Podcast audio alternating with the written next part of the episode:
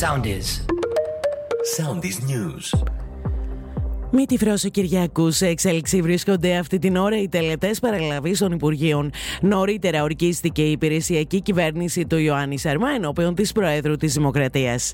Τις πρώτες κατευθύνσεις στους υπηρεσιακούς υπουργούς του έδωσε στη σημερινή συνεδρίαση του Υπουργικού Συμβουλίου ο νέος Πρωθυπουργός, εφιστώντας τους την προσοχή να είναι ουδέτεροι, αμερόληπτοι και αντικειμενικοί, ώστε οι πράξεις τους να μην ερμηνεύονται ως πολιτική παρέμβαση υπέρ ή κατά κάποιας πολιτικής παράταξης. Νέα συνεδρίαση του Υπουργικού Συμβουλίου θα πραγματοποιηθεί αύριο.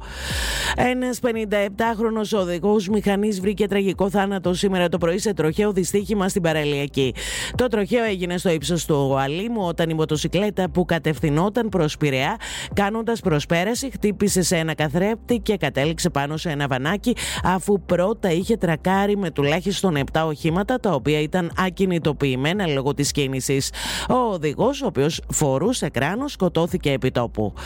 Στις φυλακές Κορυδαλού θα οδηγηθεί ο 39χρονος από την Αλβανία, ο οποίος συνελήφθη μετά από αστυνομική καταδίωξη στην περιοχή Ελεούσα Ιωαννίνων πριν από 4 ημέρες και κατηγορείται για δολοφονία στη χώρα του. Για τον 39χρονο έχει εκδοθεί διεθνές ένταλμα σύλληψης. Ακολουθήστε μας στο Soundis, στο Spotify, στο Apple Podcasts και στο Google Podcasts.